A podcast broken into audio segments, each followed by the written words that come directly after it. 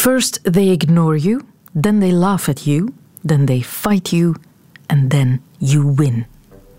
Is een beroemde uitspraak van Mahatma Gandhi, de man van het geweldloze verzet. Schitterende uitspraak ook. Een die motiveert om vast te houden aan je missie, aan je waarheid, aan je ideeën, hoeveel tegenkanting er ook op je pad komt. Alleen het is niet waar dat Gandhi dat gezegd zou hebben. Daar bestaat geen bewijs van dat die uitspraak aan hem kan toegeschreven worden. Hoewel je dat citaat over het hele internet kan vinden. Met grote foto's van de Indiase spirituele leider erbij. En hoewel dat idee ook wel enigszins past binnen zijn ideeën van geweldloos verzet. Een gelijkaardige uitspraak kan je op het net vinden van Arthur Schopenhauer, de filosoof. All truth passes through three stages. First, it is ridiculed. Second, it is violently opposed. Third, it is accepted as being self-evident. Zelfde idee. Maar ook hier kan niemand aantonen dat Schopenhauer dit werkelijk gezegd heeft. Er komt een uitspraak in de buurt uit zijn boek Die Welt als Wille und Vorstellung. Daar kom je volgend citaat tegen. der Wahrheit zuteil ward, der nur ein kurzes Siegesfest beschieden ist zwischen den beiden langen Zeiträumen, wo sie als paradox verdammt und als trivial gering geschätzt wird. Zo. Wat je zou kunnen vertalen, of wat Google Translate heeft vertaald als de waarheid is maar een kort overwinningsfeest gegund tussen twee lange periodes waarin het als paradoxaal wordt veroordeeld of als triviaal wordt geringschat lijkt erop, maar is ook niet datzelfde citaat. Alleen Nicholas Klein komt in de buurt. Klein was een vakbondsleider die in 1918 een speech hield voor al die talen vandaag. The Amalgamated Clothing Workers of America. En daarin zei hij: First they ignore you, then they ridicule you, and then they attack you and want to burn you. And then they build monuments for you. Dat zit er woordelijk het allerdichtste bij. Dus als iemand dat ooit nog toeschrijft aan Gandhi of Schopenhauer. Suggereer Klein. Nu is het eigenlijk niet eens zeer belangrijk wie dat als eerste zou gezegd hebben. Belangrijk is dat verschillende mensen die overtuiging delen. Dat nieuwe, revolutionaire, grensverleggende ideeën niet gemakkelijk aanvaard worden. Dat ze bevochten worden zelfs. En dat het aan de hebber van dat idee dan is om vast te houden aan de eigen waarheid, om door te zetten. Want op een dag, ooit, zal je gelijk krijgen en zal je rijkelijk beloond worden. Maar is dat wel zo? Worden revolutionaire denkers altijd beloond? En wat als je keihard vasthoudt aan je overtuiging, maar het geen juiste overtuiging is? Is dat dan niet gevaarlijk? Over zij die kastelen bouwen in de lucht wil ik het hebben. Welkom in de wereld van Sophie.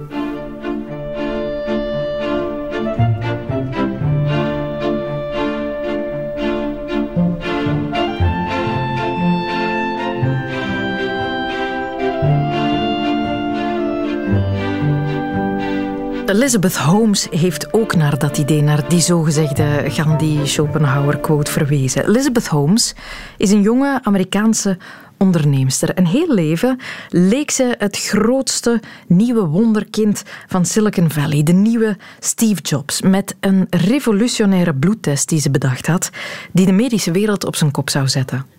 Maar vandaag zit Elizabeth Holmes in de rechtszaal en moet ze zich verantwoorden voor de rechter en een jury voor fraude. Anke van Meer doet dat verhaal voor u nog eens uit de doeken. This is what happens when you work to change things and first they think you're crazy, then they fight you and then all of a sudden you change the world. Je hoort Elizabeth Holmes, ooit de jongste miljardair ter wereld, de CEO van Theranos, de bedenkster van de meest revolutionaire bloedtest ooit, boegbeeld van the American Dream die gelooft dat ze de wereld kan veranderen, ondanks de tegenkanting die ze kreeg in het begin. Eerst denken ze dat je gek bent. Dan halen ze je neer. En dan verander je de wereld. Zo gaat haar meest bekende uitspraak. Een straffe one-liner, tenzij je de wereld niet verandert natuurlijk. Lately, one of the most exciting privately held companies in Silicon Valley has come under fire.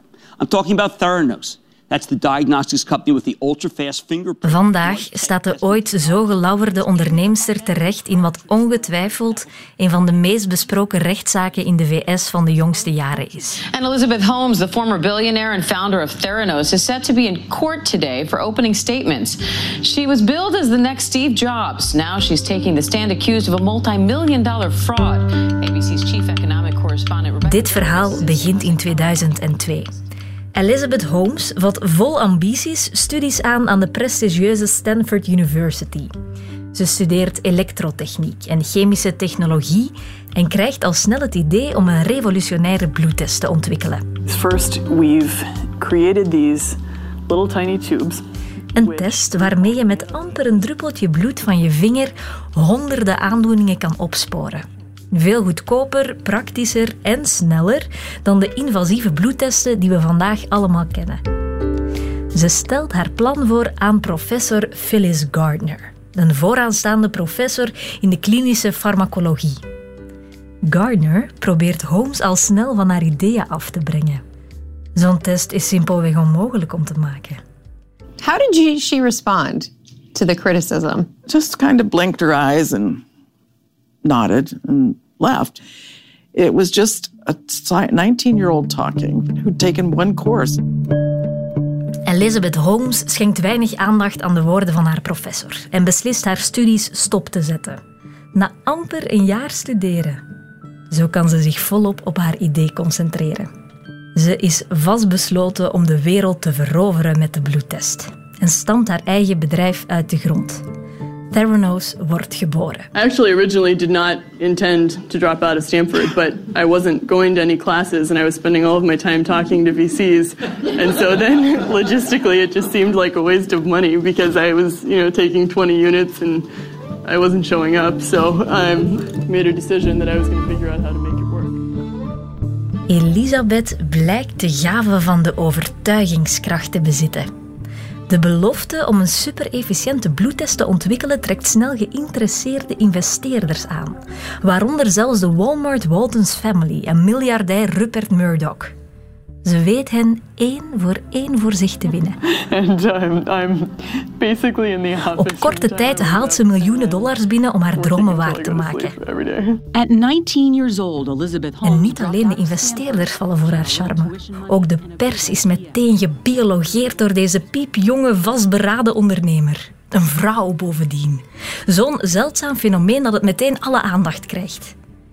Elizabeth wordt overal als spreker gevraagd en krijgt het ene na het andere uitgebreide portret in kranten en tijdschriften. You founded this company 12 years ago, right? Tell them how old you were. I was 19. So don't worry about the future. We're in good hands. Ook figuren als Bill Clinton en Joe Biden zijn enthousiast voor de jonge onderneemster. Haar persoonlijkheid en zelfvertrouwen groeien. De vrouwelijke Steve Jobs is daar, zeggen ze. En die vergelijking komt niet helemaal uit de lucht gevallen. Elizabeth was very um, obsessed with Apple. Um, a lot of the folk that she hired during our period were ex-Apple. Anna Ariola is dit. Een ex-werknemster van Apple en van Theranos. En ze is niet de enige trouwens. Elisabeth blijkt een bijzondere fascinatie voor Apple en Steve Jobs te hebben. Ze recruteert gretig in het personeelsbestand van Apple en het is niet alleen zijn personeel dat ze wil overnemen. She was very curious about Steve's attire. And I explained to her that he was inspired by Sony's heritage of having Issey Miyake come in. Vanaf dan begint ook zij zwarte kooltruien te dragen. Net als Steve Jobs, kooltruien van Issey Miyake. En er is nog iets bijzonders dat de toekijkers van haar transformatie tot toponderneemster opvalt. Haar stem. This is what happens when you work to change things. Een opvallend lage stem. First they think you're crazy, then they fight you, and then all of a sudden you change the world. Maar die lage stem had ze niet altijd, zegt Stanford-docent Phyllis Gardner. When she came to me, she didn't have a low voice. She didn't? Nope.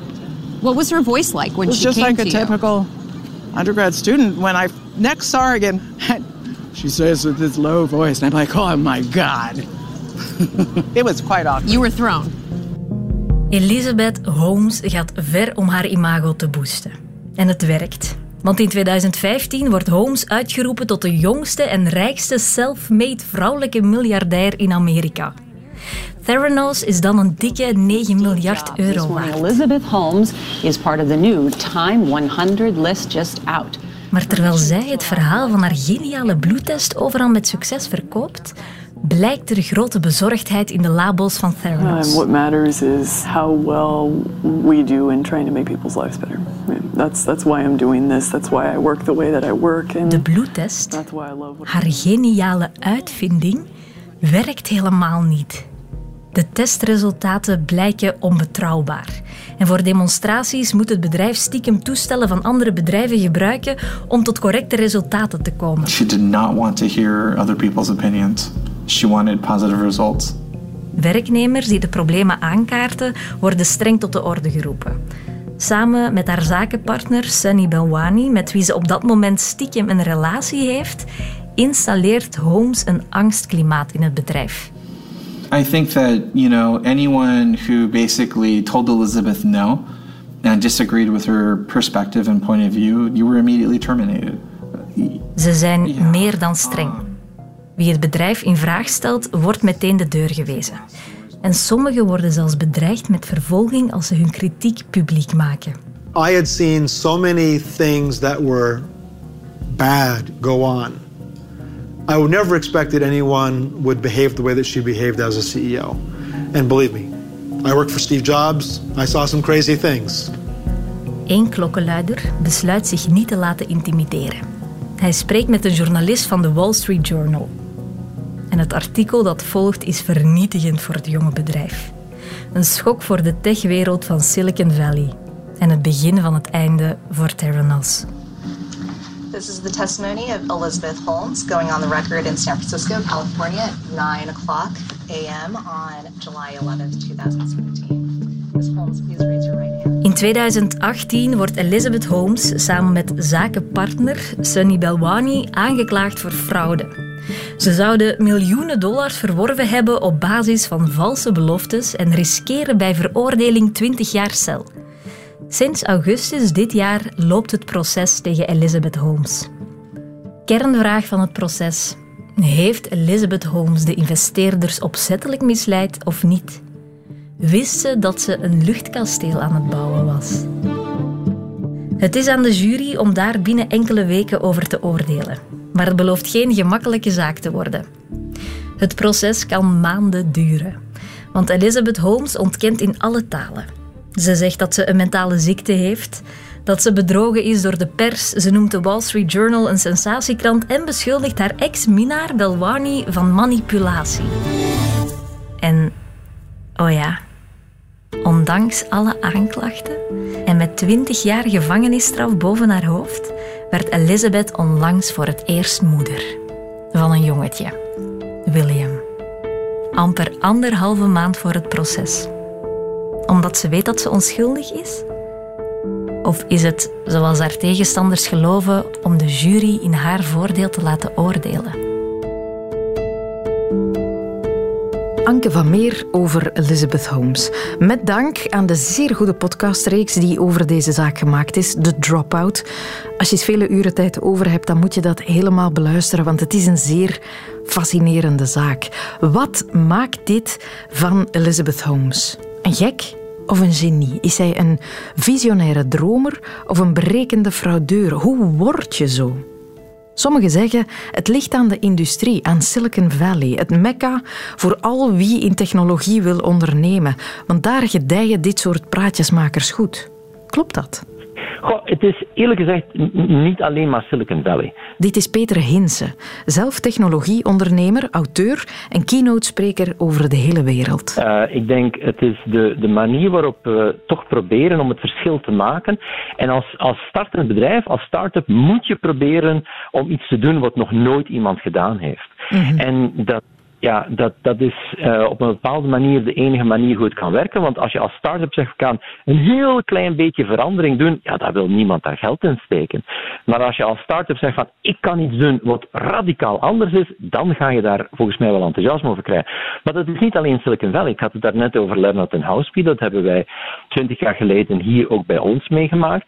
Maar we hebben het deze zomer nog meegemaakt in Duitsland. Daar hadden wij Wirecard. Dat was de, de financiële darling van Duitsland geworden. Uh, die hadden een systeem van betalingsverkeer, zoals we Adyen of, of, uh, of PayPal hebben.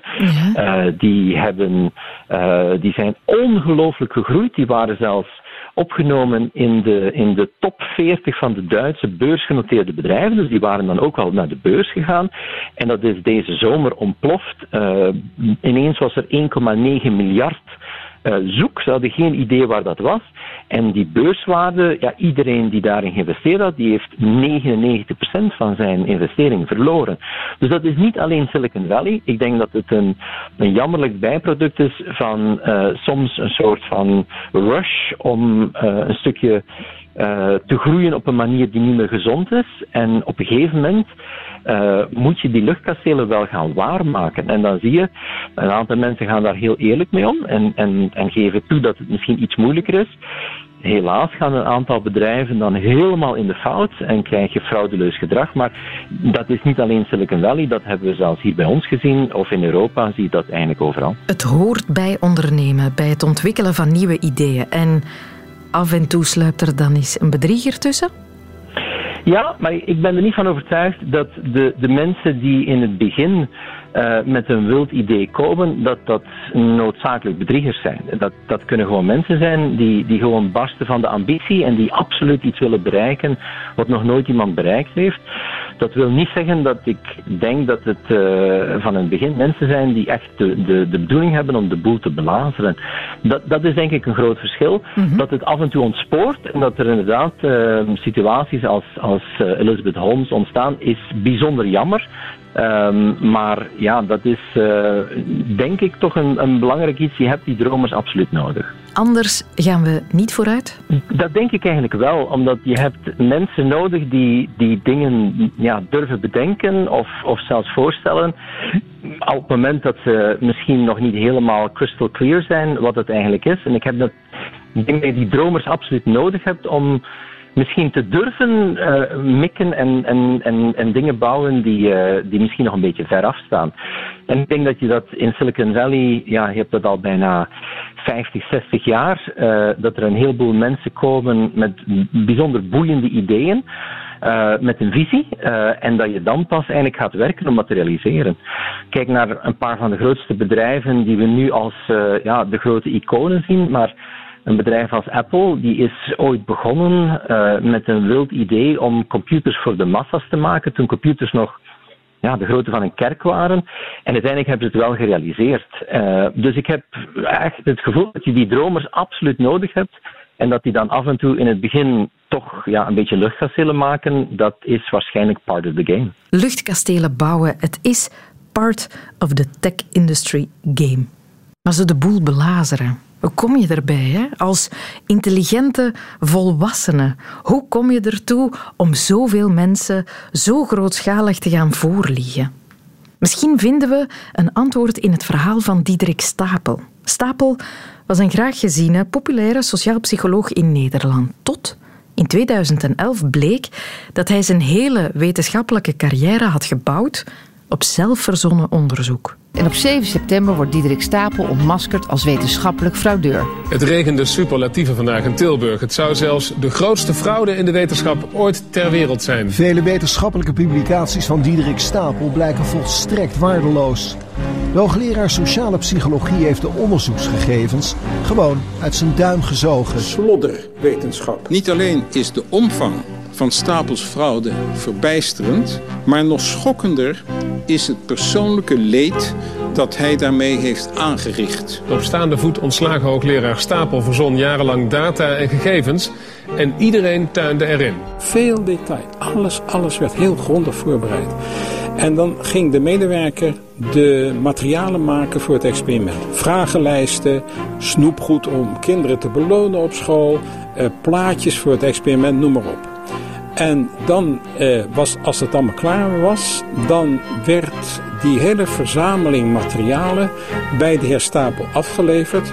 Ook heel concreet in veel gevallen achter in zijn auto gezet, zodat hij er meteen mee naar de scholen kon rijden. Eh, maar dat deed hij dus helemaal niet. Er werd helemaal geen onderzoek gedaan. En een paar weken later, dan kwam de tabel met data die kwam bij de medewerker terecht. Het heeft mij geschokt, moet ik u zeggen. Maar met data komt en die vervolgens verwerkt in zijn publicaties. En dat is natuurlijk wetenschappelijk bijna het ergste wat je kunt doen, want daar moet je op kunnen vertrouwen. In de podcast Iemand heeft Wart Bogaert proberen achterhalen wat nu exact de drijfveren waren van die beroemde luchtkastelenbouwer. En heeft lang en uitgebreid met Diederik Stapel gesproken, die best open was over wat hij allemaal gedaan heeft. Ja, best wel. Heel open, uh, zeker weten. Maar dat betekent daarom nog niet dat het een gemakkelijk gesprek was. Uh, omdat Diederik Stapel er als de dood voor is om vastgepind te worden op één moment op mm. één gebeurtenis. Die fraude, het, het, is niet zomaar geweest van kijk, ik heb op een bepaald moment beslist, laat ik vanaf nu de boel maar eens gaan belazeren. Nee, het is een, een, ja, een zachte evolutie eigenlijk geweest. En hij wil dus niet vastgepind worden op één logische verklaring. Het is waarschijnlijk ook aardsmoeilijk om zoiets bij jezelf te verklaren. Maar Stapel deed een poging en de eerste verklaring vond hij in de aard van zijn job, die fraude in de hand zou werken. Wat ik heb misdaan is mij overkomen in een specifieke omgeving. Als die omgeving anders was ingericht, was het waarschijnlijk anders gelopen. Als de koektrommel een deksel had gehad en niet elke dag pontificaal open en bloot op tafel was neergezet, had ik me waarschijnlijk beter kunnen inhouden. Maar ik kon me niet inhouden. Ik en niemand anders. Die koektrommel, die staat daar.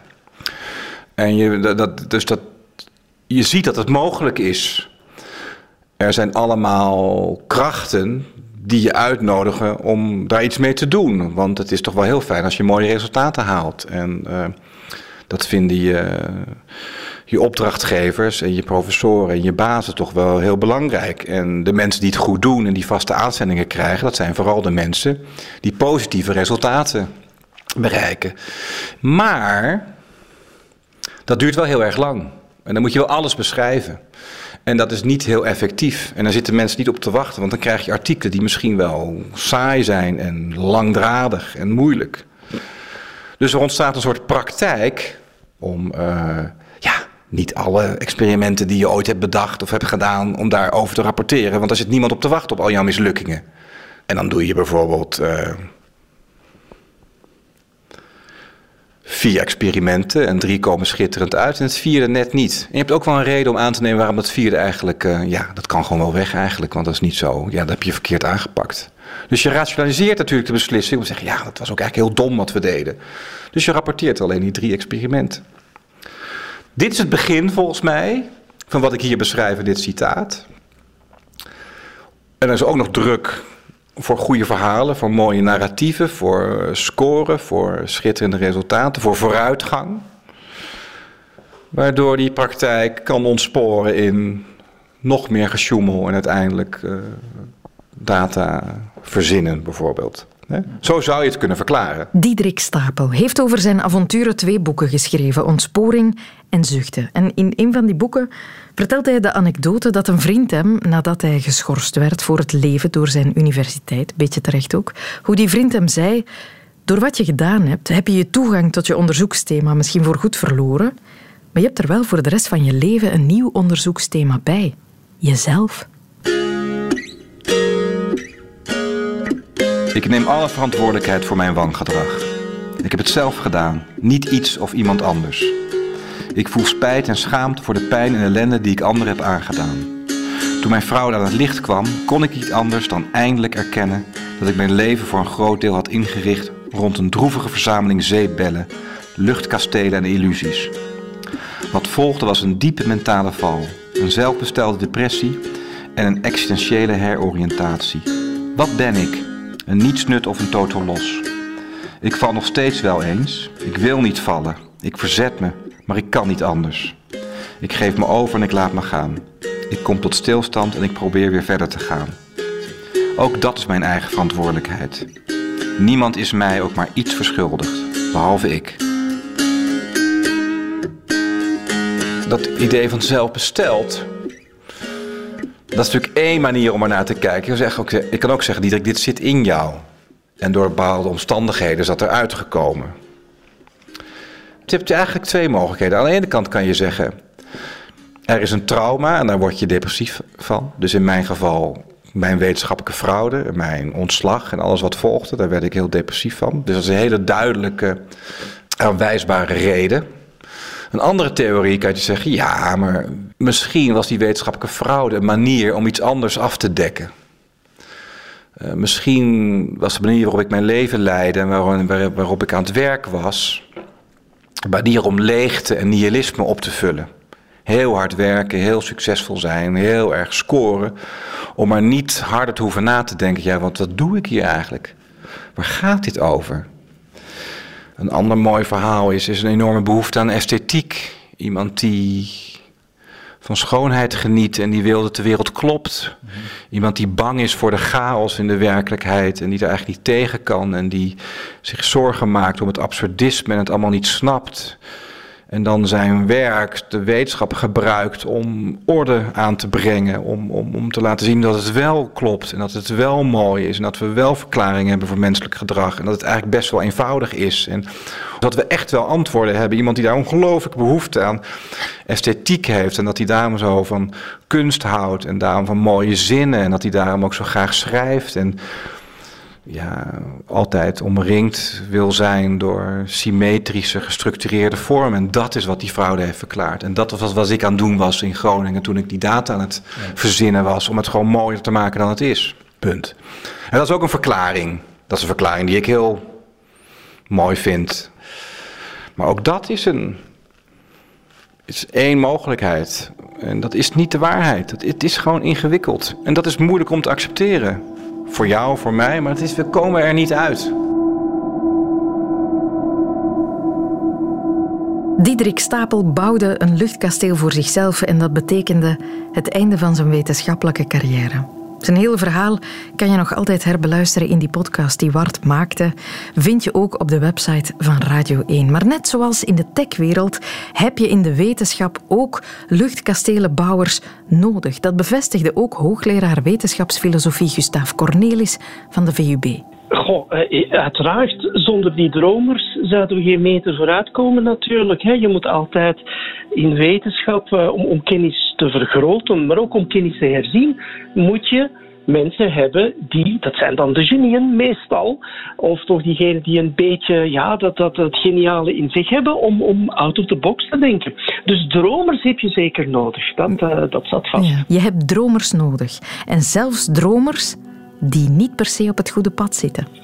Um, absoluut. Uh, ik, ik uh, haal heel graag zaken uit het universum, uit de, de, de cosmologie, hè, de, de, de, studie van het universum aan. En is er al een, een, een bijzondere, dat is uh, een zekere Fred Hoyle, die toch maar al eventjes daar van in de jaren 40 mee bezig is, vorige eeuw dan, om um, de, de oerknaltheorie in vraag te stellen. En hij blijft dat dus halstarrig doen. En dat is wel zo'n gezonde in de pels. Dat is iemand die het spel correct speelt. Want ja, wetenschap is een spel en dat hoor je correct te spelen. Dus dat betekent van, ja, als je een theorie hebt, dan moet je die onderzoeken. Dan moet je die toetsen. Ofwel wordt ze bevestigd, eerder geconfirmeerd. Dus dat je denkt van, ja, oké, we zitten hier in de goede richting. Maar als ze wordt weerlegd, hè, gefalsifieerd heet dat dan, ja, dan, dan mag je toch wel na een, paar, na een paar keer moet je die wel gedag zeggen. Maar Fred Hoyle speelt dat spel, past dan telkens na een toetsentheorie wat aan en probeert dus die oerknaltheorie onderuit te halen. En dat houdt natuurlijk de andere wetenschappers, de zogenaamde mainstream, de hoofdstroomwetenschappers, mm die die oerknal of de Big Bang theorie genegen zijn, ja, die houdt die wakker. Hè. En, en dat is de functie natuurlijk van, van die, de grote dromers, laten we dat maar zeggen die, die houden ons, uh, ja, die, die uh, houden ons wakker. En dat is toch wel een zeer belangrijke functie van hen.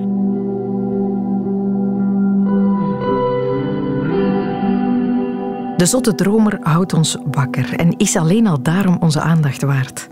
Want het zal maar eens kloppen, hè? Dat je iemand gaat bevechten, negeren, uitlachen, die vervolgens de wereld blijkt te veranderen. Die uitspraak waar we mee begonnen. Een idee door zoveel mensen gedeeld dat het als citaat in de mond van allerlei slimme mensen wordt gelegd. Een idee dat zoveel mensen delen. Dat moet zijn oorsprong vinden in waar gebeurde feiten toch? Wel ja. Het is helaas een aantal wetenschappers overkomen. Aristarchus van Samos, die al rond 400 voor Christus beweerde dat de aarde vermoedelijk rond de zon draait en die pas 2000 jaar later gelijk kreeg. Of Alfred Wegener, die als eerste de platentectoniek doorzag, maar door al zijn tijdgenoten verguisd werd. Of Ignaz Semmelweis, een Hongaarse arts uit de 19e eeuw die zijn leven lang werd uitgelachen omdat hij vond dat dokters hun handen moesten wassen in de kliniek. Maar Bogaert, waar kom je nu weer mee aanzetten? ja, ongelooflijk. Hè? Ik, ik denk, ik was dat net aan het bedenken, dat handen wassen, handen ontsmetten, ik denk dat dat zowat de enige coronamaatregel is die in de afgelopen twee jaar nooit ter discussie heeft gestaan. We hebben dat altijd zonder morren gedaan dat mhm. handen ontsmetten. Maar dat is dus ooit anders geweest. In de tijd dus van inderdaad die Ignaz Semmelweis, een uh, arts-verloskundige, geboren in 1818 in Budapest. Uh, zijn ouders hadden trouwens een kruidenierswinkeltje Am Weißen Elefanten in de Witte Olifant. oh, die bestaat nu toch nog? Ja, ja, ja. Ah, Maar, goed, maar het heeft volstrekt geen relevantie voor dit verhaal hoor, Sophie. Maar ik vond het te mooi om te laten liggen. Correct. Maar goed, die, die Semmelweis, dus, die komt halverwege de jaren 1840, na zijn studies geneeskunde, in een ziekenhuis in Wenen terecht om te werken, niet als patiënt. En in dat ziekenhuis loopt op dat moment een soort proefproject voor arme, vaak alleenstaande, zwangere vrouwen die gratis kunnen komen bevallen in dat ziekenhuis op voorwaarde dat ze proefkonijn zijn voor artsen en vroedvrouwen in opleiding. Dat is een soort win-win situatie die daar uh, gecreëerd wordt. En in dat mhm. ziekenhuis waar Semmelweis dus belandt, daar zijn twee van dat soort gratis kraaminstellingen. Maar daar is iets heel eigenaardigs aan de hand. Een mysterie dat ze daar al jaren proberen te ontrafelen, maar waar ze maar geen oplossing voor vinden. Wat is het probleem? In kliniek 1 sterft op dat moment, anno 1846, maar liefst 18% van de vrouwen na de bevalling aan de gevreesde kraamvrouwenkoorts. Amai, dat is bijna 1 op 5. Dat is bijna 1 op 5. Maar in kliniek 2 in exact dezelfde omstandigheden, binnen hetzelfde gebouw, is dat maar 2%. Dus je zit met een enorme discrepantie in incidentie van kraamvrouwenkoorts. En ze snappen niet hoe dat komt. Nu, dat is ook geweten buiten de muren van dat ziekenhuis. Er zijn verhalen van vrouwen die daar aankomen in het ziekenhuis in hoge barensnood en die daar smeken om toch maar niet in kliniek 1 te moeten bevallen. Er is zelfs een piek van thuis- en straatbevallingen, omdat vrouwen blijkbaar nog liever thuis of op straat bevallen dan dat ze in die beruchte kliniek 1 terecht zouden komen.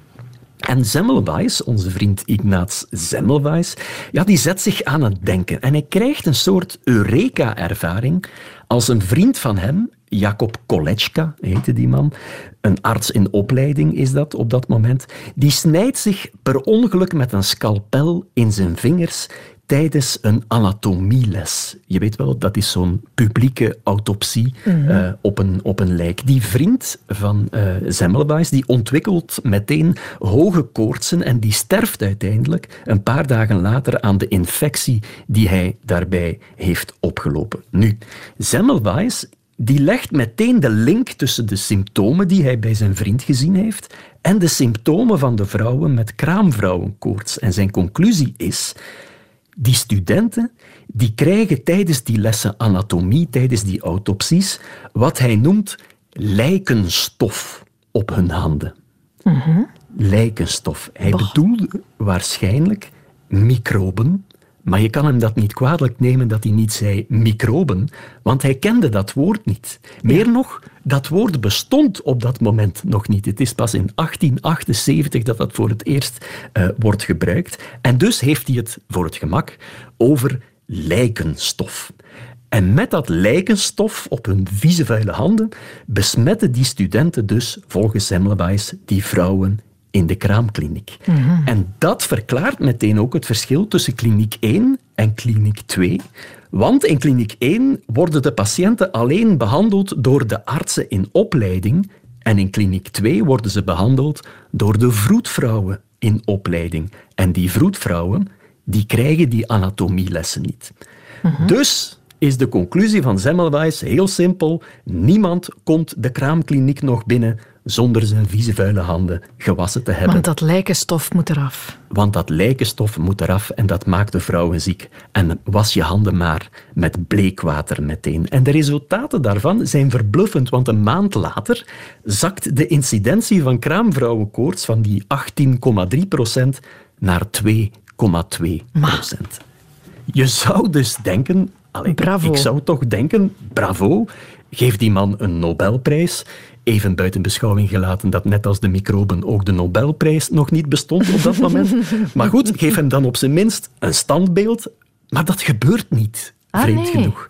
Integendeel... Hij komt er wel mee naar buiten van, jongens, ik, ik denk dat ik op iets zit. Ja, hij, hij doet dat, hij, maar hij staat te prediken in de woestijn. Hij wordt niet gehoord, hij wordt niet geloofd. Meer nog, hij wordt uitgelachen, hij wordt belachelijk gemaakt. Hij wordt op den duur straal genegeerd. En hoe komt dat? Want je denkt, dat klinkt nu toch allemaal zeer logisch, eh, wat, wat die man bedacht Mhm. heeft. Hoe komt dat? Wel, je mag niet onderschatten dat voorstel om je handen te wassen. Dat is een zeer radicaal idee op dat moment. Je moet weten, dergelijke ziektes en hoge koortsen in die tijd, die worden nog verklaard door ja, die eeuwenoude leer der humoren, de lichaamszetten. Ah ja, dat is zo gal en al dat soort toestanden. Voilà. Ja. En de remedie daartegen, tegen dergelijke ziektes, is al eeuwenlang bloed aflaten. En men stapt daar niet zo gemakkelijk van af. Ten tweede, het ligt ook een klein beetje aan onze arme vriend Semmelweis zelf. Hij is een belabberd slechte communicator. Ah. Hij, hij slaagt er maar niet in om zijn theorie, om zijn bevindingen, om zijn vermoedens deftig te formuleren. Dus niemand hecht geloof aan zijn stuntelige schrijfsels. Maar wat ook meespeelt, dat is een gevoel bij de artsen zelf. Die artsen die voelen zich, verheven als ze zijn, die voelen zich een klein beetje beledigd door die suggestie van Semmelweis dat zij hun handen moeten wassen. Dat zij vuile handen zouden hebben. Die pikken dat niet. En wat ook niet helpt, ten vierde dus, is dat Semmelweis ja, politiek een beetje fout zit. In 1848, dat is een jaar waarin Europa overspoeld wordt door revoluties, onder andere de Hongaarse revolutie tegen de Oostenrijkse overheersing in die tijd. Ja, daar staat Semmelweis een beetje aan de verkeerde kant van de geschiedenis. Hij neemt het op voor de Hongaarse strijd en dat wordt hem niet in dank afgenomen in Oostenrijk. En in 1850 wordt hij ontslagen in het ziekenhuis, komt uiteindelijk in een kleiner ziekenhuis in zijn geboortestad Budapest terecht, waar hij trouwens hetzelfde doet. Hij verplicht daar de artsen om hun handen te wassen ehm, eh, met bleekwater en hij boekt daar dezelfde resultaten. Maar nog altijd wordt hij niet geloofd en hij begint brieven te schrijven brieven naar collega's over heel Europa. En die brieven zijn heel bitter op den duur van toon. Heel wanhopig, heel beledigend ook. Want hij noemt iedereen die hem niet wil geloven, noemt hij moordenaars. In 1861 komt hij met een heel boek over al zijn bevindingen. En ook dat boek wordt heel slecht onthaald. Er is een ongelooflijk schrijnend verhaal van hoe hij aanwezig is in het publiek tijdens een congres waarin zijn boek met de grond gelijk gemaakt wordt en waar hij ja, niet de moed heeft om zijn vinger eh, op te steken. Oh, En je merkt ja, dat hij gedesillusioneerd, ontgoocheld geraakt. Hij krijgt ook, ja, er zijn toenemende psychische problemen bij eh, meneer Semmelweis. En uiteindelijk, om een lang verhaal kort te maken, collo- colloqueert zijn familie hem Oh, nee. in een psychiatrische instelling. Echt waar. Hij geraakt daar uiteindelijk gewond tijdens een schermutseling met bewakers terwijl hij daar probeert te ontsnappen. En hij sterft daar ook op amper 47 jaar. En waaraan sterft Nee, hij? het is niet waar. Ja, wat, wat dacht je? Waaraan sterft hij? Aan vieze handen. Ja, Oh nee. echt waar. Hij sterft aan een infecterende handwonden die hij tijdens die schermutseling heeft opgelopen. Dus dat is een ongelooflijk cynische speling van de geschiedenis dat de uitvinder eigenlijk van de handhygiëne sterft aan belabberde handhygiëne. Nu, rond die tijd, halverwege de jaren 1860, was Pasteur ondertussen al zijn microbetheorie aan het ontwikkelen. En eigenlijk bevestigt die theorie alles wat Semmelweis al die tijd al, uh, al vermoed had. Hè. En die erkenning die komt er dus eigenlijk pas twintig jaar na zijn dood. Hij krijgt uh, een museum in de oude witte olifant, in de oude kruidenierszaak van zijn, uh, van zijn ouders. Kan je nu tot op de dag van vandaag naar het Semmelweis Museum gaan kijken in de Semmelweisstraat. Er wordt ook een kraamkliniek naar hem genoemd. Er worden een paar munten met zijn beeltenis geslagen. En er is een begrip uit de gedragsleer dat naar hem wordt genoemd. Een begrip dat in alle handboeken van de gedragsleer staat, namelijk de Semmelweis-reflex. En wat is de Semmelweis-reflex? Dat is een reflex om nieuwe bewijzen, nieuwe bevindingen te gaan negeren, omdat ze te hard indruisen tegen de heersende normen van die tijd. First they ignore you, then they laugh at you, then they fight you, and then you die alone bitter, with ether on your finger, everywhere. Die ga ik op het internet zwieren, zie, met een foto van een pijnzende warbogaardij.